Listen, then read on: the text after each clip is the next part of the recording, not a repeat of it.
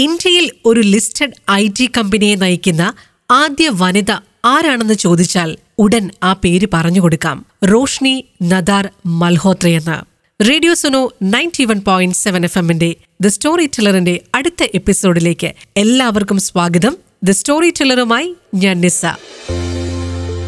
H C L enterprise സ്ഥാപകൻ ശിവ് നദാർ സ്ഥാനമൊഴിയാൻ തീരുമാനിക്കുന്നു.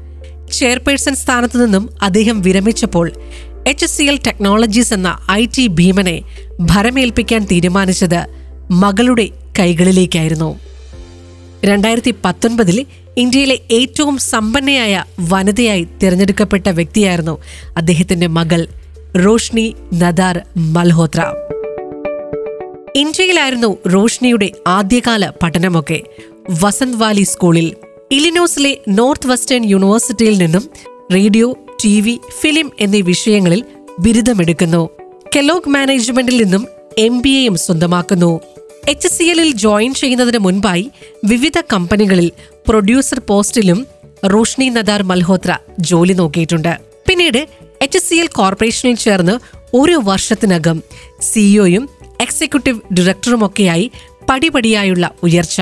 ആ ഉയർച്ച എത്തിനിന്നത് chairwoman of H C L technologies എന്ന അഭിമാനകരമായ നേട്ടത്തിലാണ്.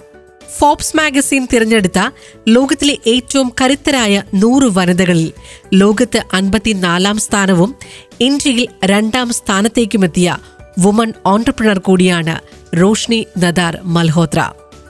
പ്രകൃതി സംരക്ഷണത്തിനും സേവന പ്രവർത്തനങ്ങൾക്കും മുൻനിരയിലാണ് റോഷ്നി.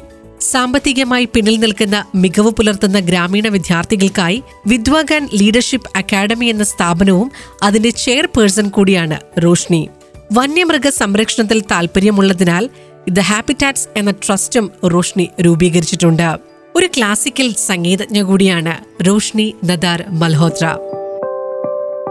ഇന്നൊരു മാർച്ച് എട്ട് ഇങ്ങനെ ഓരോ ലോക വനിതാ ദിനം കടന്നു പോകുമ്പോഴും ജീവിതത്തിൽ മാറ്റിവെക്കാനാവാത്ത കൂട്ടാണ് സ്ത്രീയെന്ന് ഓർമ്മപ്പെടുത്തിക്കൊണ്ടാണ് ഈ എപ്പിസോഡ് വൈൻഡപ്പ് ചെയ്യുന്നത്. ദ സ്റ്റോറി ടെല്ലറിന്റെ അടുത്ത എപ്പിസോഡിൽ വീണ്ടും കേട്ടുമുട്ടാം.